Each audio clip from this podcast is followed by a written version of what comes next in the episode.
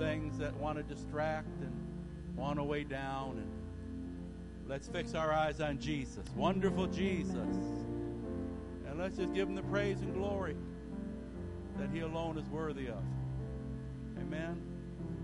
I'm going to open in prayer and we're going to pray a little comfort on the Swindle family. Brother Bill went to be with Jesus this morning and he finished that race triumphantly like a man of God should.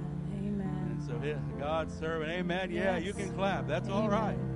I got news for you. He, he, he's clapping. He's shouting. They used to say in the younger days that he would dance in the spirit, you know. And um, I'll tell you, he's dancing right now. You can write that down. Amen. Amen. I mean, he was always dancing in his heart, but you know, the older you get, sometimes that old the old doesn't do it. But I'll tell you what, he is twirling his twirl. And he is shouting his shout. Man, isn't it wonderful that for the believer, the best is yet to come? And anything negative, you'll never see it again. And we head on into glory. So, everybody, stand with me and let's get ready to lift up Jesus. Let's get ready to shout our shout. Amen. We don't got to wait to heaven, do we? We can do it right now. We can do it this morning. We can just give God praise. We can just, hey, hey, we're going somewhere. Amen. Hey, this world's not our home. Pass them through. While we're here, let's make some noise for Jesus. Father, we love and praise you. We thank you that we can gather in your name, the redeemed of the Lord, the blood bought. And we do have something to sing about, shout about, clap about. Father, we pray your, your divine comfort and strength upon the Swindoll family that during this time you'll just lift them up and you'll strengthen them. But Lord, we thank you for the reality of heaven. We thank you for the blessed assurance each one of us has that when we close our eyes here, we open them in glory and we're going to see you face to face, just like our brothers right now doing. So, Lord, if you'll allow us this morning to practice for heaven. Lord, if you'd allow us right now in these next 20 minutes as we worship you just to practice for heaven and to express from our hearts how grateful we are for how good you've been. Oh Lord, receive our praise and let our song bless your heart this morning. May the joy of the Lord be our strength. And all God's people said, Let's bless the Lord, everybody. Hallelujah. Well, some glad morning when this life is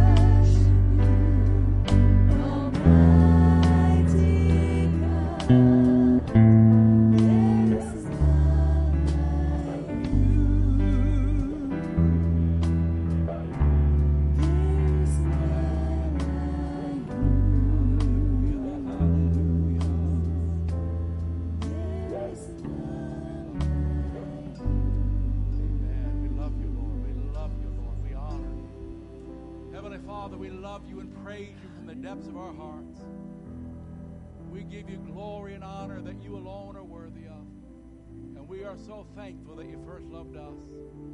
We are so thankful, we're humbly thankful this morning that you sent your only begotten Son to take our place and die on that cross, shed his blood, that we could stand here this morning forgiven, redeemed set free from all condemnation and accusation, made whole by the blood of the Lamb. We thank you for that.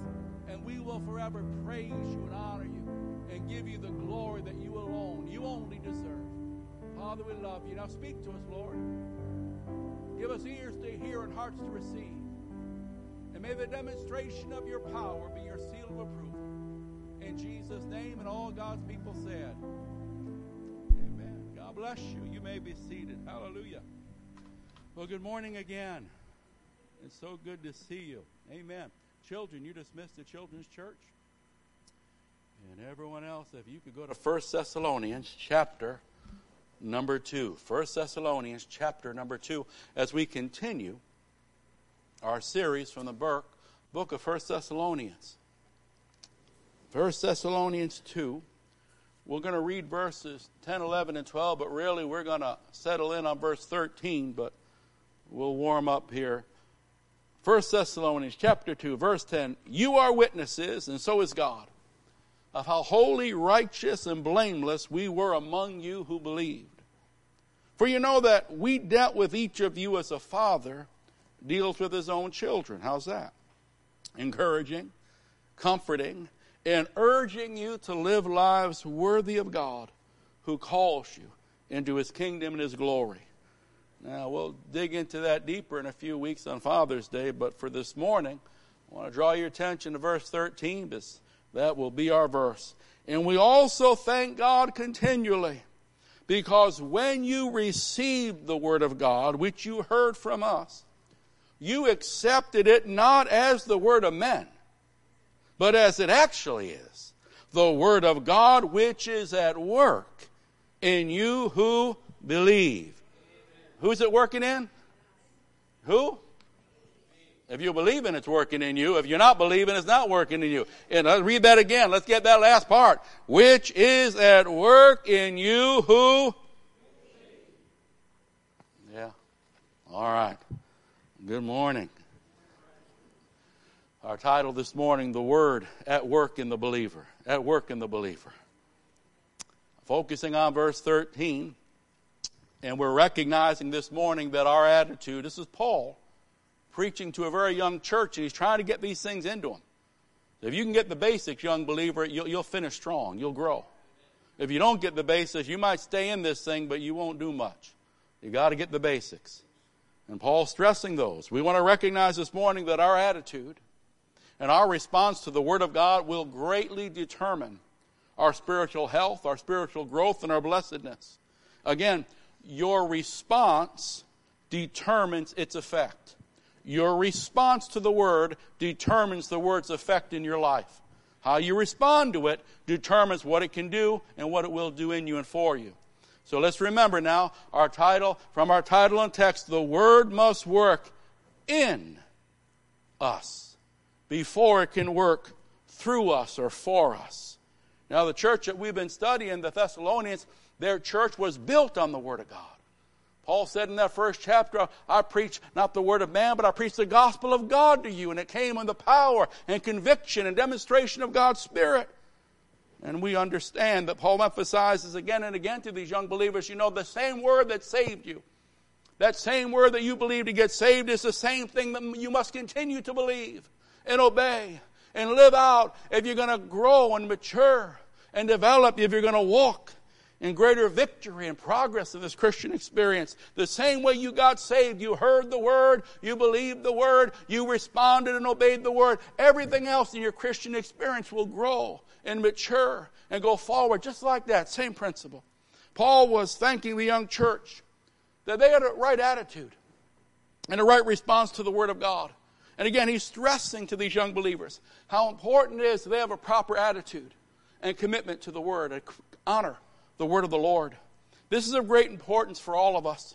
For we will, um, if we'll have the right attitude and the proper commitment to the word of the Lord, our lives will never be the same. Say that again. If we'll have the right attitude and a proper commitment to the word of God, our lives will never be the same.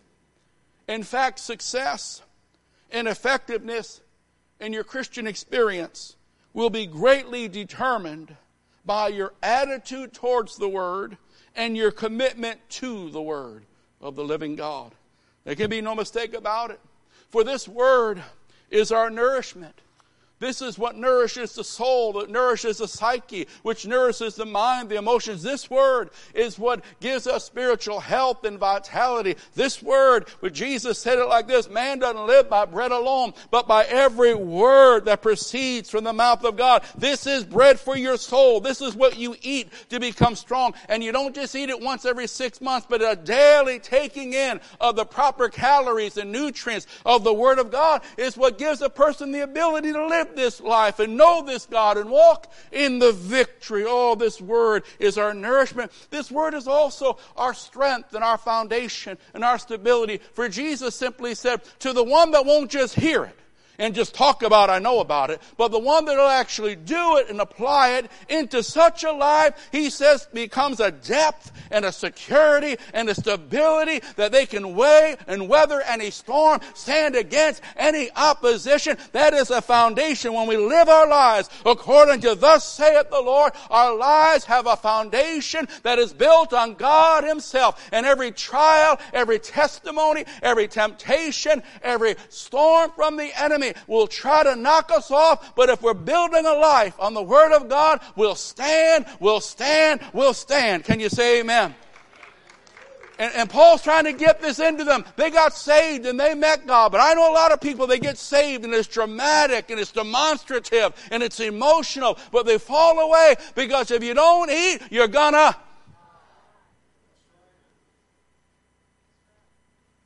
I went to the buffet 10 years ago. Well, you better eat more than 10 years ago, amen? Yeah. But it's the word of the Lord that is we daily take in it's our nutrients. That's, that's our vitamin A, B, C, and D. Amen. Strong bones. Good, good, good discernment. You want an immune system, a spiritual immune system that works? Get your vitamins in you. Feed on that word. Amen. You want a stability that'll stand no matter what hell throws against you. You know, some can't handle the trial. Some fall away in times of testing. The Bible teaches that. But when you're built on the Word, you're built on something beyond yourself. You're built on God. And though you get your storms and though you get your temptations and trials, they don't overwhelm you, but you've got power to stand. It's this word that brings wisdom and understanding to the life and the mind of the believer. This word is a light. This word is a lamp. This word brings illumination and understanding so we can know this God and know what we have in this God. Oh, glory be to God forevermore. You know, to win in Christianity, you need more than a good pep talk every Sunday morning. You need to be taught and instructed and equipped by the word of the living God. Can you say amen? If you've coached anything, if you've coached anything in your life, I mean from pee wee to, to, to college, whatever, if you've coached anything, you know your players can only get so far on a good pep talk. Isn't that right? I mean, a good pep talk has its place. I mean, good motivation has its place. But sooner or later, if they're not being taught the skills and the technique and how to properly do the job, they're going to get beat by a team that betterly coach. Coaches are teachers. So eh, eh, some people just want a pep talk. Just give me a pep talk. Well, I like a pep talk as good as the next guy. But if you're not taught and trained and instructed. You won't become wiser than your enemies. He'll fool you. Amen. You get all, I've seen teams all pumped up. They're so psyched up, they're hyperventilating. Amen. They, they, get out there, but they don't have the right technique. They're stepping wrong. They're moving wrong. They're there because they haven't been trained. And so God says, listen, there's a place for encouragement. Oh, that's important. But there's a place for instruction. And that has a greater importance. And Paul is stressing to this young church You've weathered the storms. You've come out of heathenism 101. When hell threw the kitchen sink at you with riots and persecution, you didn't fade. You stood strong. And it's not because I gave you a pep talk three, four months ago when I was with you. It's because you took the word of the living God that you were taught and you believed it and you lived it. And that gave you strength to go through it. Somebody say amen. So this morning we will look at three attitudes that we need to have if we're going to get the most out of God's Word. Friend, God gave you a book. Terrible thing to waste it. Amen. Terrible thing to waste it. Amen. We're going to talk about number one, appreciating the Word. Appreciate. Number two, appropriate. Number three, apply. This Word will work if you work it. I'm telling you, it'll work if you work it. So accept its authority. I'm going to summarize it. Accept its authority. Assimilate its truth and apply its principles. How about that? We're going we're to appreciate it or accept its authority. Then we're going to appropriate it. We're going to assimilate its truth and make it part of our living and our thinking. And then we're going to apply its principles. We're going to obey it. and We're going to work it. Number one, appreciate. Again, everything's going to come from verse 13. Appreciate. Paul says, when you receive the word of God that you heard from us, you accepted it not as the word of men, but as it actually is. He said, when you accepted it, when you welcomed it, it was not as the word of men, but as it actually is, the word of God. Appreciate. If the Bible's going to help us, if the Bible's going to work in us, if we're going to get the most out of the Bible, we must appreciate the Bible for what it is. Let's put a proper value, a proper reverence and priority on the Word of God. Again, to appreciate something means to grasp its nature and its value. To understand its quality, the significance of something is to appreciate it, to value, to highly admire. There's a reverence and a respect towards the Word of God. When we have that, then we'll put confidence in it. Then we'll put trust in it. When we value it. You know, we live in a world today where many people, um, they struggle in the area of trust. Naturally speaking, it's not hard to understand though, is it? I mean, the natural, but so much of life falls apart when the warranty goes up. Is up, right? Run, people run off when the going gets, gets tough. We see it in government, we see it in business, we see it in religion, even in the family. And many have been dropped by those that should have been holding them, and many have been abandoned by those that should have been loving them. And many have been forgotten by those that should have been supporting them. And maybe there's someone listening to me this morning, you've been disappointed and you've been wounded in the area of trust. Well, I want you to know that you can put complete trust in the Lord Jesus Christ. I want you to know that you can put wholehearted confidence in His Word. He's got a good word for you if you'll accept it. It's true, it's true that people and institutions and circumstances might have let you down, but you can trust Jesus. He'll never leave you and he'll never forsake you. He'll never abandon you. And you can trust his word. You can trust his word and you can trust his person for he and his word will always be true and always be dependable and always be relevant and now in your life. And you can put complete trust in the Lord. Others might have failed you. Others might have walked out on you. But God's Word you can trust continually. You can stand on it. You can believe it. You can put complete trust in every word He has spoken. He's God. He's not a man. He'll never lie. And what He says, He's mightily able to perform. Our topic this morning comes from the Word of God. We're talking about the Word of God. If you can get this right, everything else goes right. Spent one summer building homes. I, I shouldn't say building anything because I was just a mule. Back then I was strong enough to be a mule. I just carried the wood, carried the wood. Amen. They, they knew if I was hammering something, they got to go behind me and make sure it was done right. I, I just, I just, I carried, I carried. But I got to work with some guys from the church that were, you know, they just built half the churches in my, half the buildings in my area, you know, the houses. And, and they would talk on breaks and their father had trained them. They said, said, Joe, the key and they take forever to get that foundation just perfect, just right. I mean, they're hitting that thing, poof, you know, the little line goes off and they're getting it right. Father always taught us if you get the foundation right, everything else is going to go up right. If you get that foundation off just a bit, it's, it's it, oh, forget it. If you get the foundation of a Christian walk proper, by giving the Word of God its proper place, trust me, everything else is going to be okay. Amen? But if you don't get the Bible right, you're going to struggle forever. You're going to struggle, you're going to struggle forever. Our topic is the Word of God. It's more than just a religious stories. It's more than just advice for life. It's more than just a spiritual blessing book. This is the very Word of God. It's different from any other book in its origin, in its character, and certainly in its content. Its origin, its source. You know, the Bible is inspired by the Holy Spirit of God. God breathed upon holy men, and they wrote. Let's look at 2 Timothy 16 and 17, the third chapter.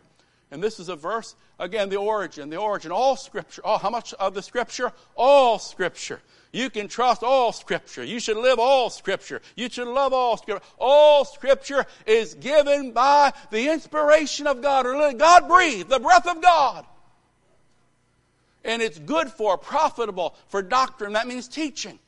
For reproof, correction, for instruction or training in righteousness. How to be righteous. Amen. That the man or woman of God may be complete, thoroughly equipped for every good work. That means totally proficient for all the demands of this life. When we love the Word and we feed on the Word and we allow the Word of God to instruct us and to train us and equip us, it makes us equipped to walk this walk and live this life and be more than conquerors through Christ. But I want you to see that here. The Spirit of God came upon holy men as they wrote. The thoughts and substance of the Bible did not originate in the mind of man, but in the mind of God. He is the author, and this is his book the origin. You can trust your Bible because it wasn't written by man. It was written by God. And God knows what He's talking about. Can you say amen? The character of this book, the character of the Bible, it's a holy book. It's a pure book. It's a perfect book. It will convict us, but only so it can cleanse us. It will wound us only so it can heal us and mend us. It will discipline us only so it can develop us and mature us and equip us. Psalm 19, 7 through 9. We're not going to look it up, but write it down, note takers, and you see these wonderful thoughts concerning the Word of God. It says, The law of the Lord is perfect, reviving the soul. That's a perfect book. Amen. You know, sometimes you get those old science books. Well, throw that old book away. They've, they've discovered new things. That, that was wrong. How do you like that? They're never going to throw that book out and say it was wrong. Amen.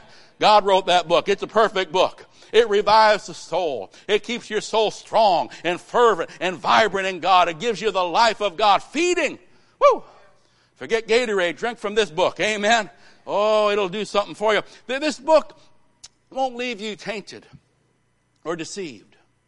Mm, mm. I said, this book. Oh, Lord, I'm going to run with this one.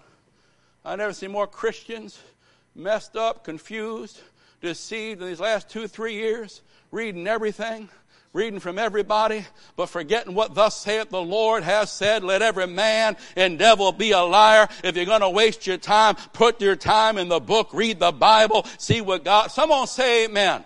Can't say amen, say out. Come on, church.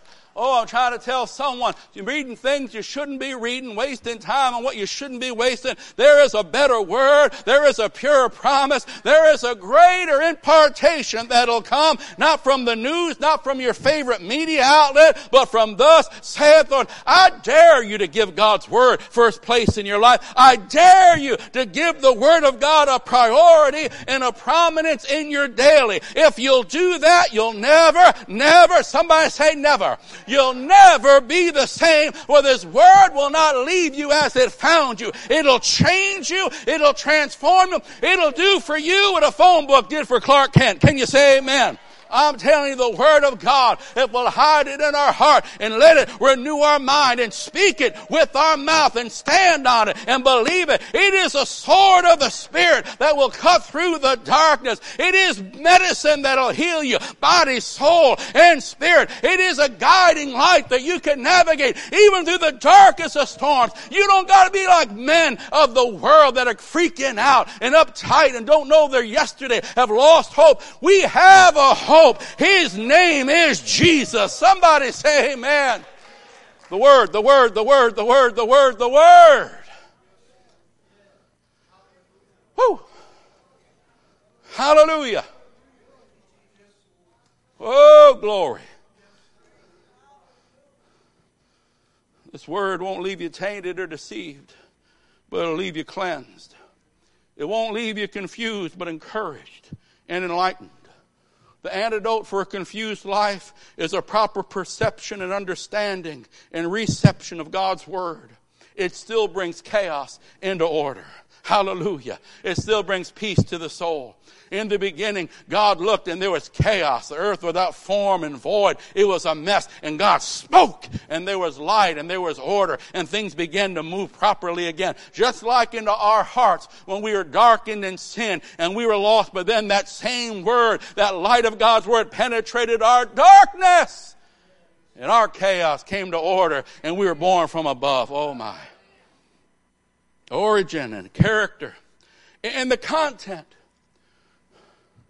you know, underneath cleansing, that great man of faith, Smith Wigglesworth, that Pentecostal pioneer, apostle of faith, God used him to raise, I don't know, half a dozen or so people from the dead. What a powerful man. He never really learned to read till he was an adult. He was a plumber. His wife taught him to read. And pretty much after that, he was pretty much, they called him a man of one book. He didn't read much of anything except his Bible, his Bible. And his grandson asked him about that one time, and he said, Well, son, he said, You know, this is back probably in the 30s or 40s. He says, You know, I read that newspaper and I come out of it feeling more dirty than when I went in. When I read my Bible, I come out feeling cleaner. He says, I like to be clean. Amen. I like to be clean. Isn't that the truth? You can watch a lot of things, listen, you come out feeling cleaner, more confused, sometimes defiled. But when you read, Thus saith the Lord, there's a washing, there's a cleansing, there's a purification. I like to feel that way. How about you? Amen origin, character, and the content. Jesus said, Thy word is truth. Truth about God and truth about man. truth about our condition, and truth about God's great salvation. This book reveals to us how to know God, how to please God, and how to walk with God. I'll tell you what, this book shows us how to prepare to meet our God. Because everyone that hears me, you will meet this God one day. And you better meet him on his terms, not yours. And you'll find out his terms right in the B I B L E. Oh, my, my, my, my, my. From the eternal to the practical, his word is truth. The content of the scriptures instructs us and inspires us and equips us to know the Almighty God and how to successfully live a life that pleases Him. One writer said this he says, The Word, like medicine, is designed to address the comprehensive issues of life. A Bible that is falling apart from use usually belongs to somebody who isn't. People have fallen apart. Typically, their Bible is just got dust on it. Can you say amen? But when that Bible is daily fed upon and hidden in the heart and lived out in the life, that's a different person. That's a different animal. Can you say amen? Yeah, yeah, yeah. So we understand, number one, to appreciate something, we must recognize what something truly is. You know, everyone comes from their field of expertise. And you could look at something and see value in something that I would think throw it out. You might have something in the corner of your garage that's worth a whole bunch, and I would look, put a quarter on it and put it in the garage sale. Because if it's not your expertise, you don't really, you can't value it properly. You don't esteem it properly. You can't appreciate it. Isn't that true? Everyone can take their field. Everybody has a field, right? Everyone knows certain things. And you know what certain things are really well, the same way, some people have very little enthusiasm or reverence for the Bible because they really don't recognize and appreciate the Bible or understand that the Bible is the Word of God. Similar, in a similar way, like when Jesus walked the earth, how many failed to recognize who He was? How many people out there, they didn't appreciate or value, they didn't honor the Son of God? Their attitude towards Him revealed it. They failed to see the significance of the Savior and all that He was doing and all that He came to do, and therefore they did not respond to the moment. They did not take their opportunity to respond to the Savior. They did not esteem the glory of the one that left heaven and walked among men. The opportunity came to come to him and follow him. They even heard the words, but the words had very little value. They heard, Come unto me, follow me, live for me. And so many of them just thought empty words. But the ones that did recognize him, the, the ones that did respond to him, the ones that did receive, and that they, they, like us, were never the same. We're never the same. You know, in the same way, the Lord wants you and I to recognize how we treat His Word is how we treat Him. How we treat the Bible is how we treat Jesus. One cannot ignore Jesus and totally disregard what He has told us to do and how to live. And in the same tongue say, Well, I love the Lord. That, that you, no, no, no, no, no. No, no, no, no, no. But the Lord would have us this morning to really appreciate that He has given us His Word. That we don't have to walk in darkness. That we don't have to be wondering, what is God's will for my life? How would God have me to live? But God has given us a book so we can know His heart and know His will and know His mind. And we can walk in it by the grace and power of His Holy Spirit. He's given us promises to bless us. Learn the promises. Glean the promises. No promises for every situation of life. Amen? Know your covenant. Know that contract. Amen. That's where faith comes from. Faith's going to go as that promise. Oh, glory to God. He's given you promises, many, many great divine promises. So we can be blessed. He's given us commandments to protect us. So we can walk in a way where His shielding and His pavilion abide over us. He's given us precepts and principles to guide us and to steer us so we can know how to live in a way that'll be blessed of the Lord and victorious in this fallen world. My friend, can we get the understanding? God Almighty has given us a book. What a blessed, privileged people we are that the true and living God. People, you know, they spend all this money to go to these self-help seminars and some guy, you could just go to Barnes and Noble and read his book. Amen. But anyway, some guy and he'll give us the, oh, the PowerPoint and how think you're good of yourself here and do this and do that. That's wonderful. Hey, we'll knock your socks off. It helps you sell more cars. God bless you. It puts food on the table. That's all right. But, but, but think about it. What we'll do to hear from man. What we'll do to be improved in the natural, yet to, failing to recognize the Almighty God has given me a book. Whew. So I can live as more than a conqueror.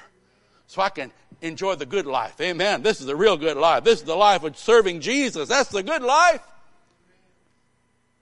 Let me give it proper esteem and priority and effort to learn it, to understand it, and to live it. Glory be to God. You see, okay, here we go. Let's truly appreciate the Word of God and faithfully build our lives upon it. Number one is appreciate, value, and esteem the Word of God. Then, number two, appropriate. Appropriate that Word. Once I esteem it, Paul writes in verse 13, you received or you welcomed, you embraced, you accepted that word is the word from God. After accepting its authority, I don't want to just admire it, I want to assimilate its truth.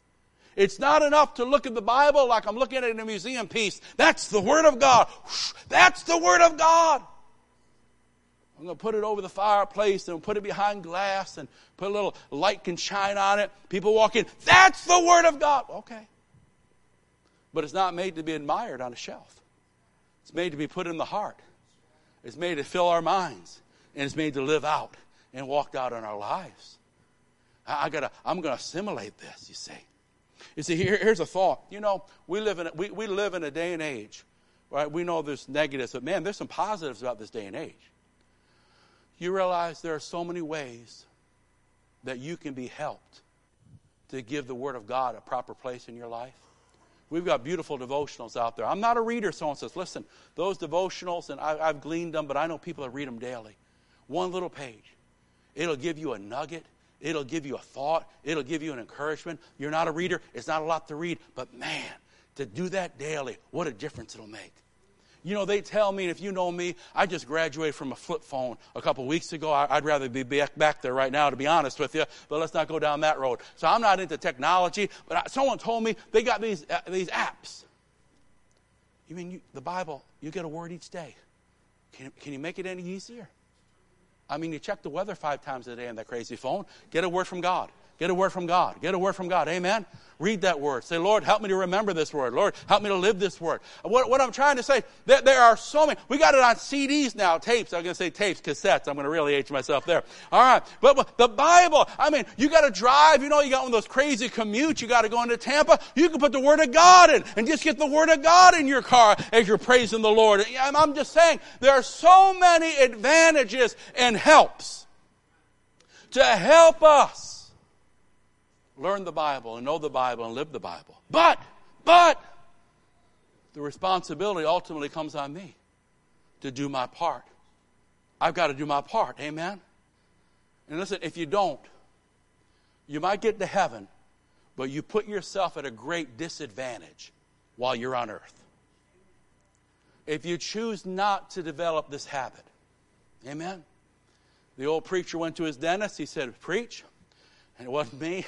he said, he says, you don't have to floss your teeth. Only the ones you want to keep. only the ones you want to keep. Don't have to. Only the ones you want to keep.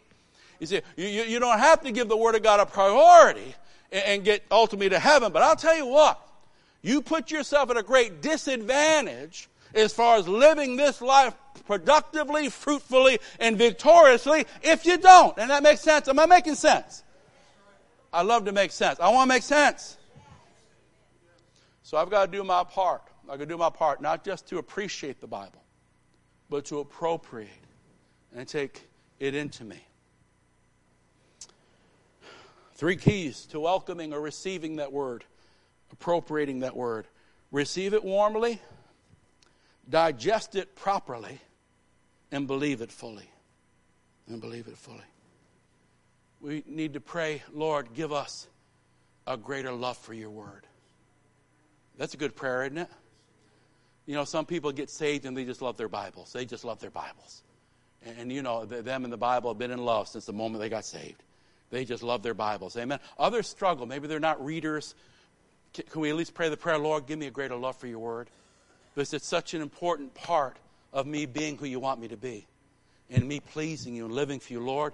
Would you, you know what the psalmist say? Uh, I love it. Psalm, Psalm 119. How sweet are your words to my taste, sweeter than honey to my mouth. Amen.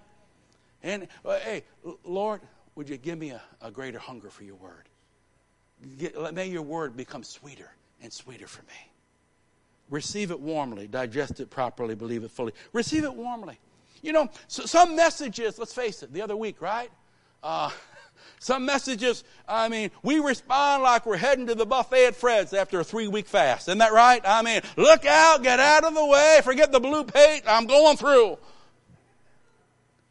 Then other messages, and I sit here and look at your faces, some other messages, it's like the first time you uh, fed my sons that yellow squash. You know what I mean? No matter how much you made the airplane, spit it back out on you. One whiff of that stuff, and but, listen, whatever the word is, whatever the word is, if it's the Bible, then we must learn to receive it warmly. Trust and honor the author. It's from a good and loving Heavenly Father. And it's good for us. It's good for us. Isn't that right? It's good for us. There are a lot of things we're not crazy about doing. Doctor says if you don't do them, you know, all right. Um, we, we, a lot of, we, they're good for us.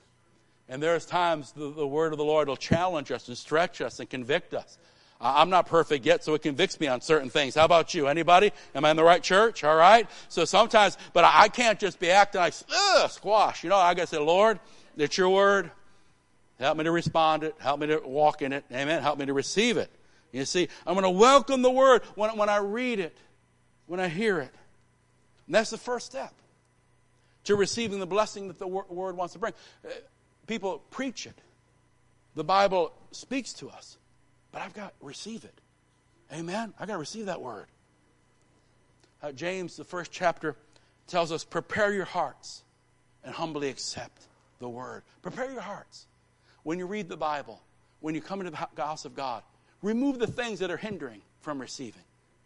When you invite guests over, get the three foot of snow out of the driveway. Let them in. Amen. Show them you, show them you really want them to come over. Amen. Oh, open up. Ask you, are there things in my heart that are hindering me from receiving what God would say to me as I read? Are there things in me that are going to hinder me from hearing what the Spirit is saying to me? whether it's a prophetic word or a sermon or a Sunday school teaching. But prepare your hearts and then humbly receive the word. Don't fight the word, embrace the word. And once you receive it, let it stick around.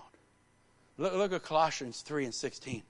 Let the word of Christ, let, let it dwell in you richly. I like that. Let the word of Christ dwell. That means abide. That means let it stay in you richly. In you richly. You see, it literally means let the Word of God feel at home in your heart. Are there things that rival the Word? Are there things that quench the Word? Are there things, Jesus talked about things that suffocated? Remember the parable of the seed and the sower? Things that suffocate the Word? But I want to prepare my heart and then I want to welcome that Word. I want the Word of God to feel at home in my heart. You see, the Word works best when it's allowed to dwell and remain and abide in us. See, that, that's like a healing ointment, you see. You know, a healing ointment, it doesn't just work as soon as it touches, but gradually, as, as you rub it in day after day, right? It works. It's a gradual thing. As it's applied again and again, as the word of the Lord is applied again and again, and it's allowed to dwell in our heart. It's allowed to rule in our hearts. It, it works, it works. And listen, very often, the word works supernaturally, yet quietly. Just because it's not demonstrative doesn't mean it's not supernatural. Oh, we've all seen times when God moved supernatural and that blinded eye, boom, it was open. And that person got up and that cancer was gone. But that's not the norm. It normally it's a progressive thing, it's a gradual thing. Very often the word works supernaturally yet quietly to change us and transform us and heal us, and results come. I mean, real lasting results come, not just when I hear the word and forget the word, but when I welcome the word and allow the word to be at home in me and abide in me. How many know there's a difference between visitation and habitation?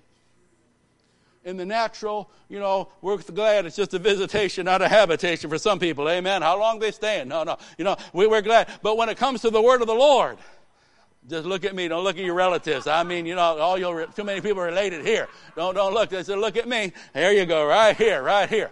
But when it comes to the word, amen.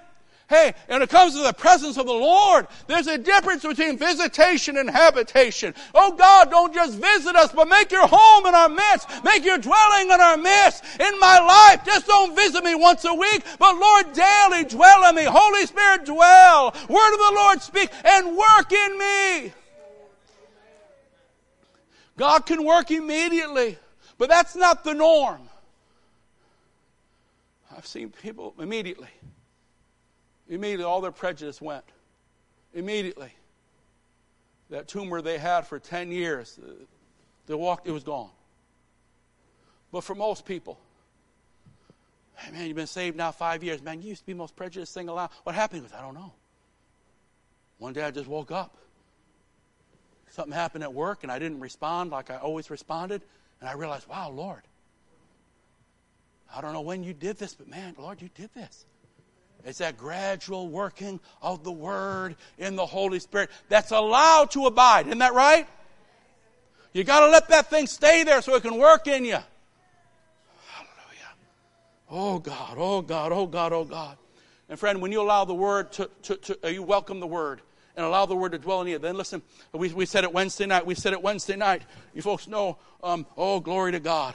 Uh, uh, up north, after the last snowstorm comes about middle of April, amen. Baseball season finally gets to us. Glory to God. And I always said I was the worst student in the spring. My mind was outside, amen. My grades in those last quarter went down, down. My mind's out there. But every Easter growing up, we get a, we get brand new baseball gloves. We get our cleats. That was our gift for Easter. I mean, we got that, and you can't wait for the snow to melt. Half the time there's still snow out there, and we're playing catch in the street because we're just so ready to go out. You don't know what you got down here when you can play year around. Up there, we, we're just dying to get out there. And you get that brand new baseball glove, right? And that leather is stiff, man, and it's hard. And you gotta break it in. You gotta break it in, isn't that right? You got to get that oil and stuff on that leather and rub it in that leather, layer upon layer upon layer. This Bible, if you'll allow it to dwell in you, layer upon layer, it'll get through your mind. It'll work in your heart. It'll heal your psyche. I got an answer for someone's wounded heart. His name is Jesus, and His Word will heal you. His Word will restore you. His Word will cleanse you through and through, layer upon layer. There is healing. There is healing. There is healing for the child of God. You can be made whole. You can be freed from that bad word. You can be set free from the hold of that tragedy by the power of God working in you day after day, layer upon layer. There is nothing too hard for my God. Somebody say amen. Hallelujah.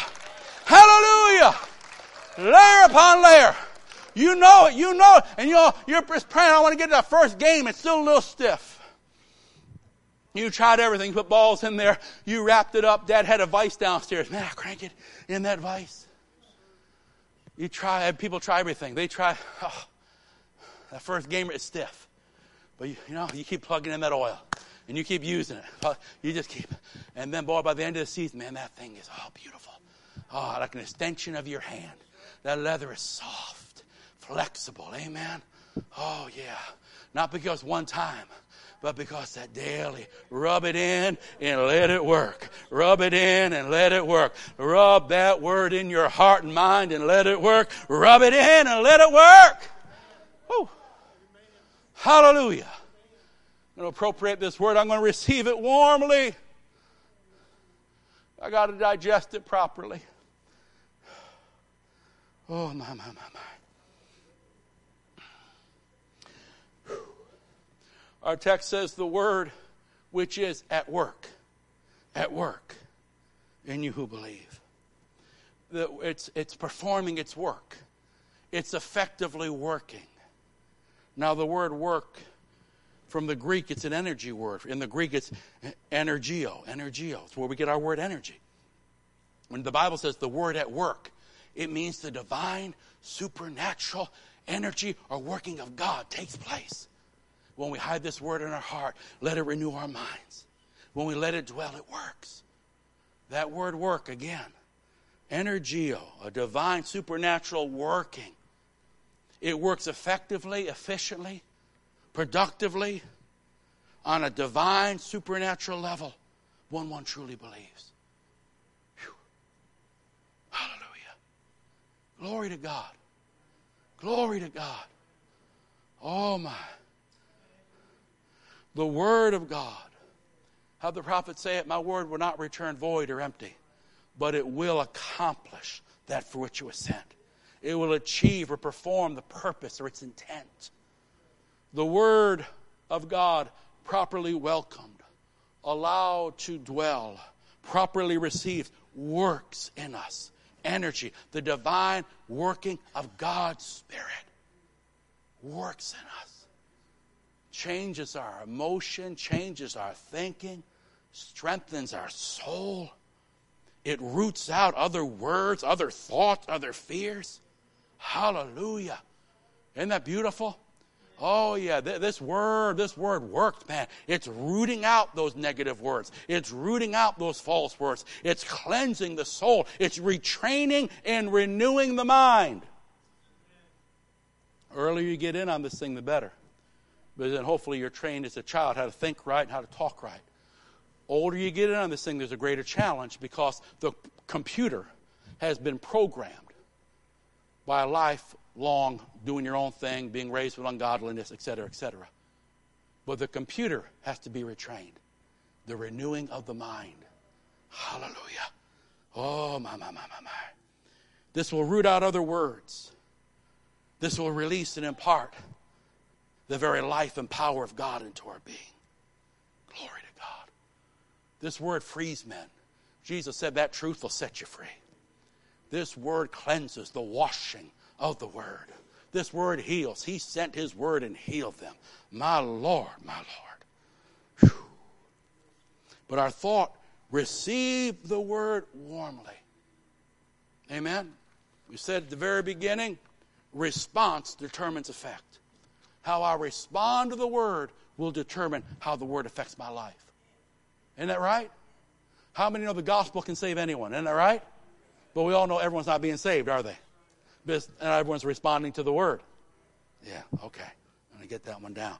All right. Receive it warmly and then digest it properly.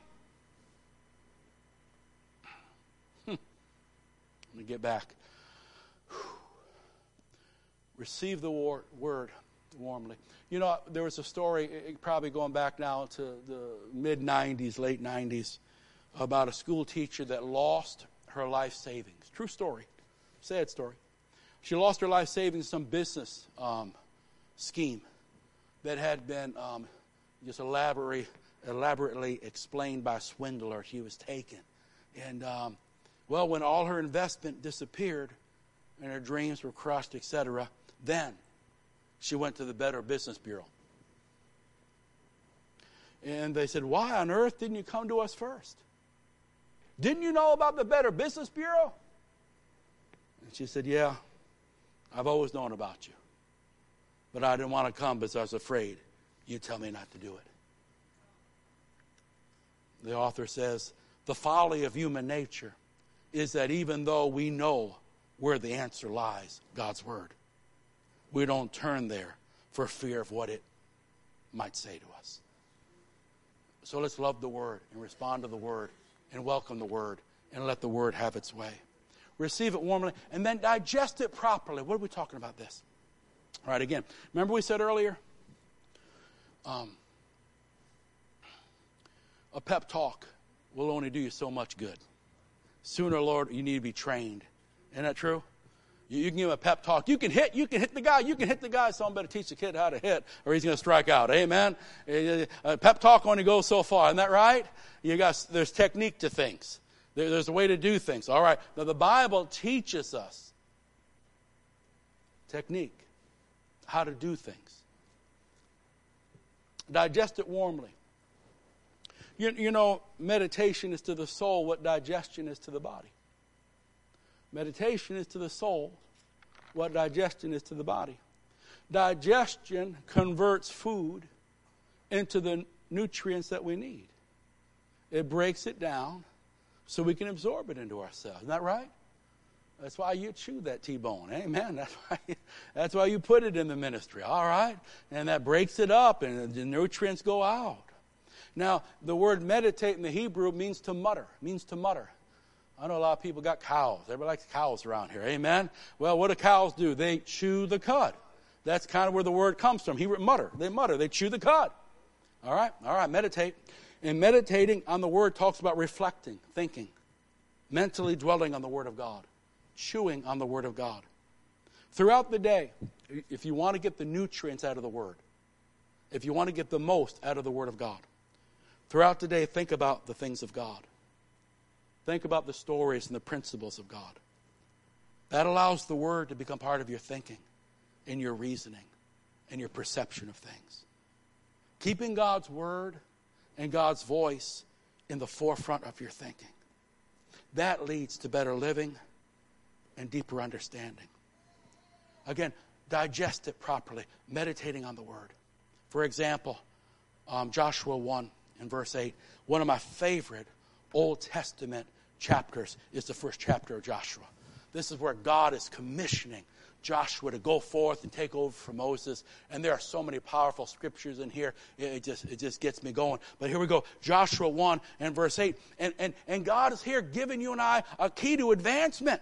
Here's God saying, You are my chosen. I've given you the promises and I'm going before you. But there's some things you're going to need to do if you're really going to enter into your promised land. There's some things we need to do if we're really going to enter into the fullness of what God has for each one of us. And it's beautiful. The book of the law here, Joshua, I'm giving you a key, Joshua. Here's a key. Here's a technique. This is more than a pep talk. Joshua, if you want to se- separate the men from the boys, if you really want to achieve what I've called you to then the book of the law must not depart out of your mouth. But you shall meditate on it day and night, that you may observe to do all that is written in it. For then, Joshua, you'll make your way prosperous and you'll have good success. Victory comes as the Word of God becomes something. We think about it, we, we meditate on it. I advance as I don't just take the word of good. I, I learned that one. You, you know, if, if, you've gone through any kind of um, higher schooling, there, there, are certain classes you take, and you just know for your field you don't need them, but you got to take them to, to, to graduate. Okay. And so, pretty much, you don't want to ruin your grade average, so you learn everything in that short-term memory, spit it out on the test to get a good grade, and then forget about it. All right, maybe you didn't, but that's what I did. All right if, it wasn't in my field, all right? It I never did find out what X meant. Amen. X equals. I never found out what X meant. Now maybe I was going to be an engineer or something else. I would have found out what X meant, but I don't. I still don't know what X means. All I know is X equals X, X, X, X, this way, that way. Oh, I never figured it out. Thank God I don't need X here. Amen. Someone said he should have got some X, but anyway. So there's certain things you, you can just learn for a short period of time to pass the test and get it behind you. But whatever your trade is, whatever your, I tell my boys, whatever you're going to do for a living, you master that. You don't got to master your hobbies. Don't got to master bowling or golf. Don't got to master hobbies. But what's going to put a roof over your head and bread for your babies, you better master that. You better know that in and out. That you better be separated from the rest. Separate yourself. Be better. Know this stuff in and out. Amen? Certain things in the Word of God. We, we don't want to just speed read them. We don't want to just go, I got the ribbon. No, no, no. I want to take that Word. I want to get it so in me that I see life through that Word. I respond to life through that Word. My reasoning comes because that word is put into every equation and every decision I'll ever make. From how I treat my wife to how I treat my neighbor. Amen. To how I treat authority.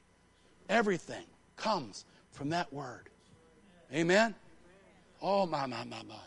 And so the key that God says, here, Josh, here's some technique, Josh. I'll give you a big pep talk, Joshua. And that pep talk might stir you for a day or two. But sooner or later, that pep talk wears off. But if you can learn and be taught and trained how to live successfully, you can do that day in and day out.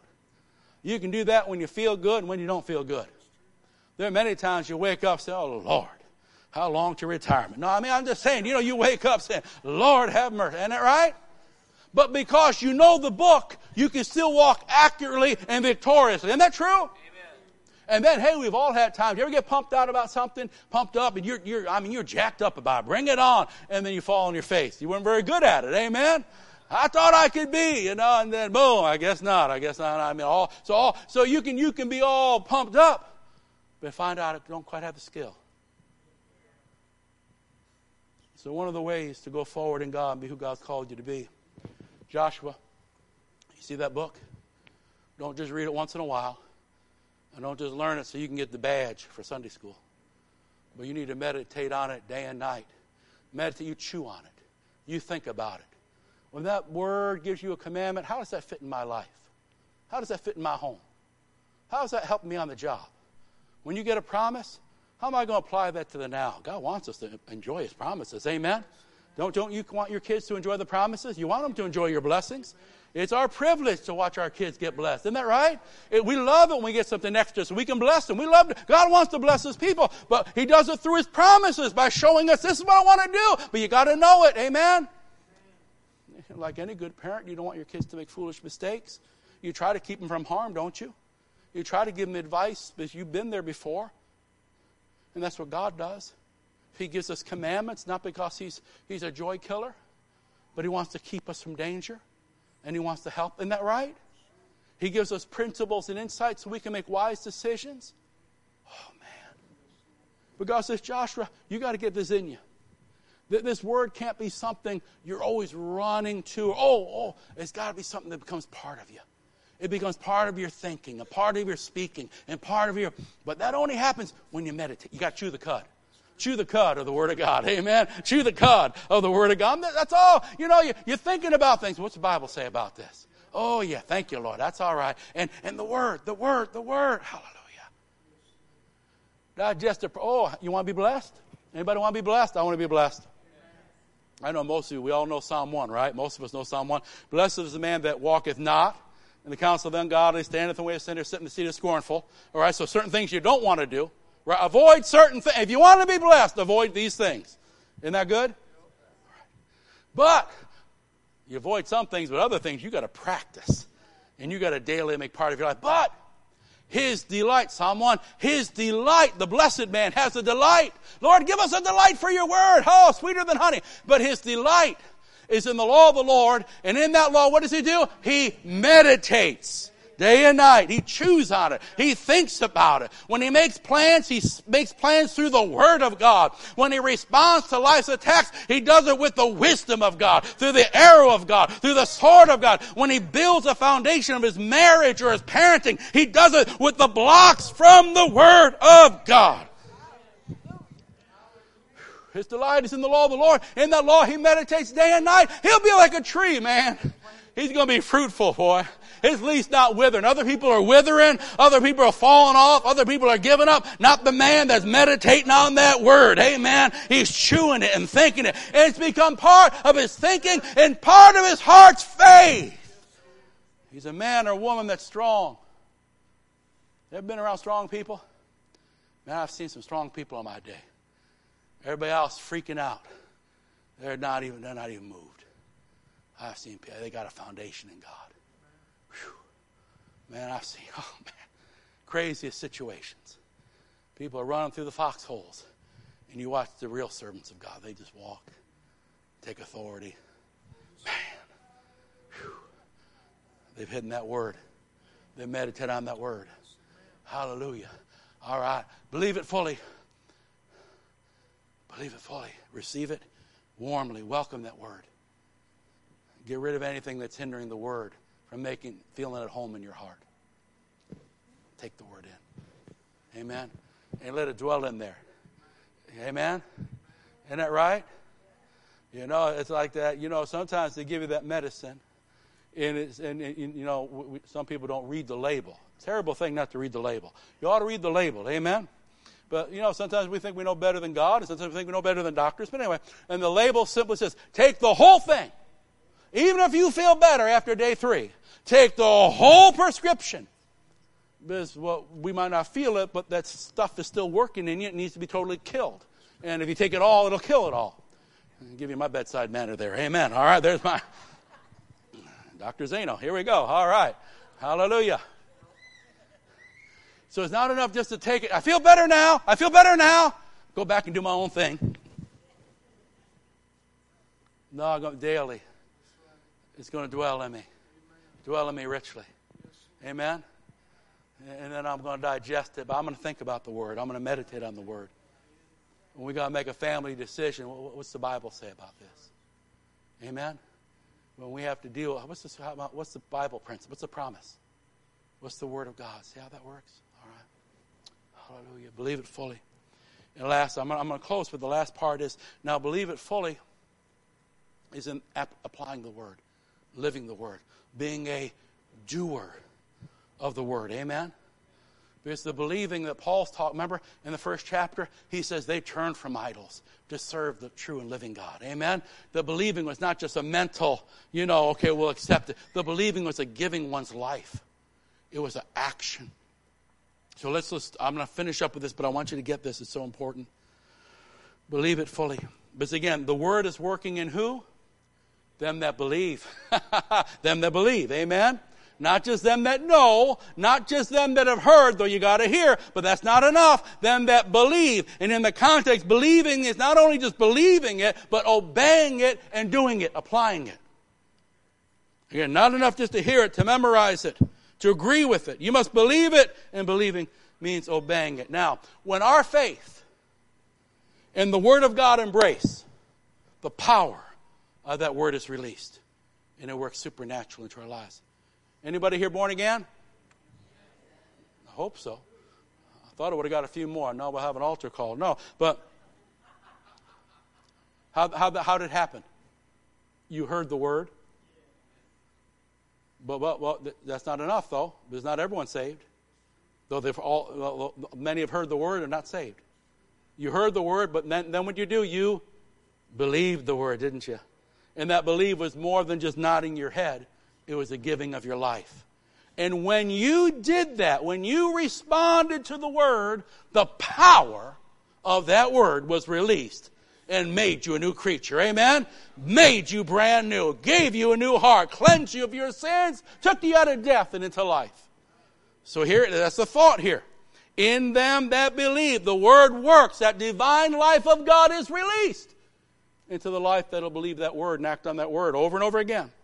The Bible tells us the foremost importance of faith or believing in the word, which releases the working or the blessing of the word can happen in salvation. And that same principle of salvation, same principle applies to every other act of growing in God.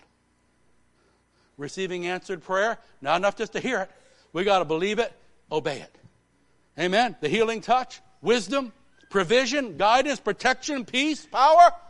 We hear it, we understand it, but I better believe it by obeying it. Now, closing it down now. Remember, the blessing is in the doing. Not just the hearing, but the blessing is in the doing. For example, for example, Peter hears this word Come! Remember the story? It's a storm. He's in the boat. He sees Jesus walking on the water. Jesus, if that's you, just bid me come. He was smart enough to know that without a word, it's called presumption. Come on, say amen. Without a word, he's going down like a lead balloon. Without a word, but with a word,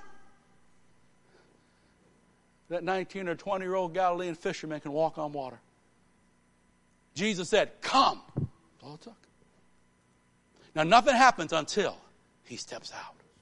When Jesus said, Come, all the power that created the heavens and the earth were contained in that word. But that word was dormant. The word did no work until the response of faith and obedience from the human end that stepped out. And when that word and his faith came together, whew, a man walked on water. What a thought! What a thought! Oh my goodness, my goodness. He did the impossible when he did what? Not just hear it, but when he obeyed. He released the working of that word. Remember, Jesus looked at one man. He came to Jesus, Lord, Lord, pray for my hand. Jesus said, I won't do it. I'm not going to pray for it. Just stretch it out. Whew. Whew. Sometimes the Lord said, You don't need prayer. You just need to step out on that word. Woo! Oh, look out. We might go another 30 minutes. That one just stirred something in me. Am, am I right? Am I, read, am I reading out of the right book? No, Jesus didn't pray for him. He said, stretch it out.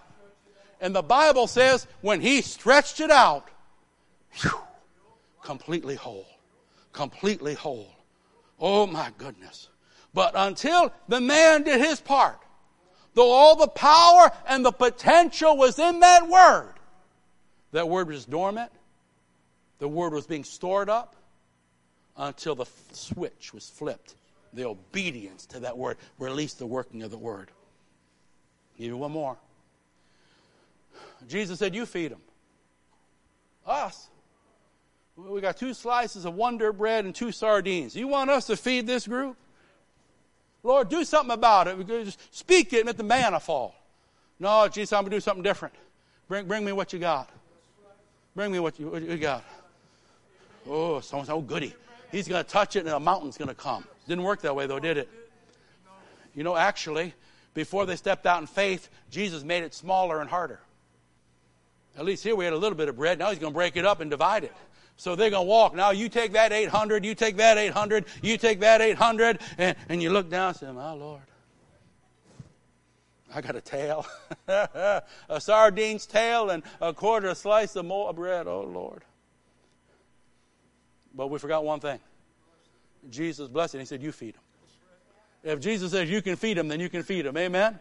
If Jesus said you can build the church, you can build that church. If Jesus said you can go and impact that city, you can go and impact that city. If Jesus said you can go and do it, guess what? You can go and do it.